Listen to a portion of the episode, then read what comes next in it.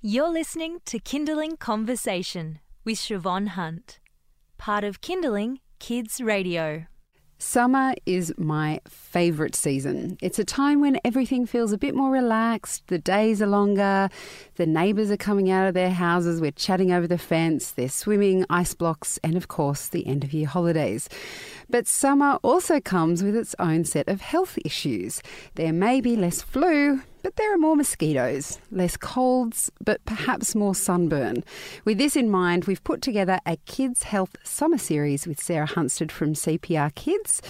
Today, we're talking about food poisoning. Hi, Sarah, how are you? I'm well. So, summer is a time of barbecues, picnics in the sun, all that kind of stuff.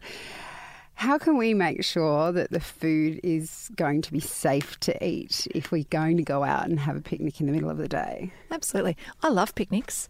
I think they're absolutely brilliant. Uh, But, uh, you know, I must admit, I don't tend to pack the oysters if I'm going on a picnic. Good, good call. My kids wouldn't eat them anyway, but good call. Um, and you know what? Thinking about Christmas, what do we do at Christmas? I don't know about in your family, but last year it was decided that we would have the seafood bonanza. oh yeah, that's mm-hmm. we normally do it New Year's Day. Yes. But yeah, there's always seafood at some point. Absolutely. And so it's about thinking, you know what, if we're going to buy it a week and a half beforehand, you know, freezing it, all that kind of stuff. A really good thing to do is before you go, if you are buying the seafood, have a chat to your fishmonger. Say, okay, then how fresh is this? How long have I got?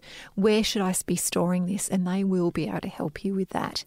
Now, uh, one of our um, employees at CPR Kids had a lovely seafood bonanza on a Christmas Day, and the oysters were brought out at lunchtime. They were sitting around, they were absolutely delicious, and then they got put back into the fridge and then brought out again at dinner time after being sitting on the table in the hot sun for a little while.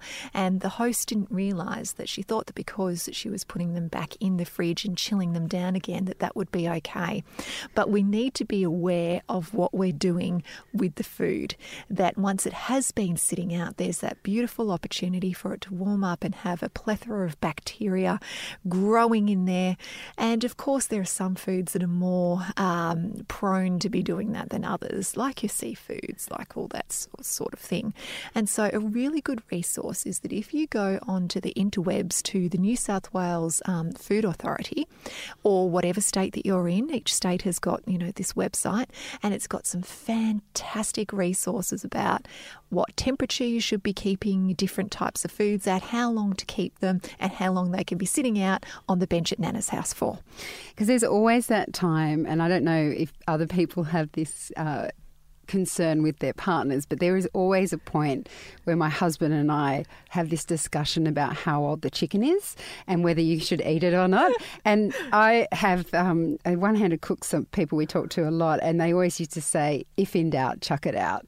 And I think there was one time when he had a some kind of pizza that had been, and we both got so ill. I'm like, dude.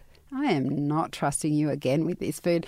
Is that a philosophy you would adhere to as well? If in doubt, chuck it out. Absolutely. It's not worth it, is it? No, no. Considering the downtime when you've got kids to look after and all the rest of it, if in doubt, chuck it out. And there are a lot of things, you know, certainly there are best before dates and use by dates. Things like the milk, sniff it, have a smell. You know, obviously, if it smells wrong, Don't drink it. don't eat it, don't drink it. But, you know, and the same thing, if something's been cooked, the leftovers are in there, you're not sure, oh, was that three days? Was that five days? My goodness, is it really Saturday? And I cooked that last Tuesday. If in doubt, chuck it out. Now, chicken's a tricky one, right? Because we might get a barbecue chicken and then we have chicken sandwiches for the next week, or it depends how big the chicken was. Um, is there any hard and fast rule with chicken? Because it's also one of those things that we tend to take on picnics, right? Yeah, absolutely. So if it's actually it depends on the way it's being cooked, it depends on, you know, what it's with, if it's raw, what's happening with it. So a really good thing to do would be to jump on the Food Authority website. It's got all of those little bits and pieces on there for you to have a look at. I'm so going there. Next, next argument. Next argument with the husband. I'm like, right, excuse me while while I Google this. Um, what about? I mean, food poisoning. Is it how's it? Is it always ingested? Can you get something on your hands and then put the if the child puts their hands in their mouth? Can they get food poisoning that way? So, what it is, it's that you actually need to ingest the organism. So, whether it's the salmonella or something like that, you actually it does need to be ingested. So, certainly, if they're going and you know rubbing the raw chicken that's been left out on the bench and then licking their fingers, Oh my god, they're- so disgusting. if they're if they're ingesting But children it, do that. Oh yeah, they're doing disgusting things. Of course they do. They eat their own snot. You rest. You can rest your case right there. Yeah, yeah right. And you know what? So you won't know whether it's food poisoning or whether it's a viral gastro. It doesn't matter. You don't need to diagnose what's going on. What you need to remember is vomiting, diarrhea. What we want to avoid is dehydration. So, if you can't get more fluids in than what's coming out of them, if they're floppy, lethargic, pale, you're worried about them, they're not their normal selves, they're looking dehydrated, off to the doctors. And now this is purely for the adults who um, might be in a situation like my family recently, where everyone seemed to come down after a family meal. Everyone seemed to come down with this illness, and we were looking at each other, going, "Is it gastro? Is it food poisoning? Because if it's food poisoning and they're sick and I'm not sick, then I should be okay. But if it's gastro, then it's only a matter of time." Is there a window of um, like we we thought if you don't get if you don't get food poisoning in 24 hours, you're not going to get it. Is that true or is that a myth? It depends on the organism. So Wonderful. sorry. That's okay. That's all right. It's not your Yep, fault. Yep. yep. So it actually does depend on the organism as to as to what it is.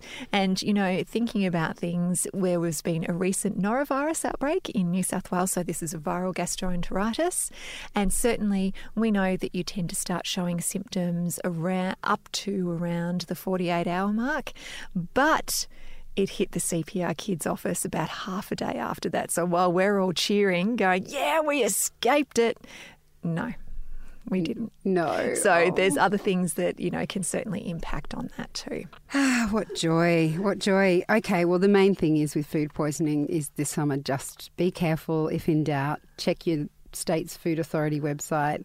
Just be careful because it's really not worth it. That's right. Put stuff back in the fridge. And Don't don't leave it keep taking it out No. if it's oysters. That's oh my right. goodness. Sarah, thank you so much for your time today. My pleasure. That's Sarah Hunstead from CPR Kids. This has been part of our Kids Health Summer series. So if you'd like to hear more of those interviews, we're covering everything from sunburn to water safety to things that bite and sting. Just head to our website. It's kinderling.com.au and click on Kinderling Conversation. You've been listening to a Kinderling Conversation podcast. We'd like to reach as many parents as possible, and you can help us by giving us a review wherever you downloaded this episode. It means that more people can find us. I'm Shevonne Hunt. See you next time.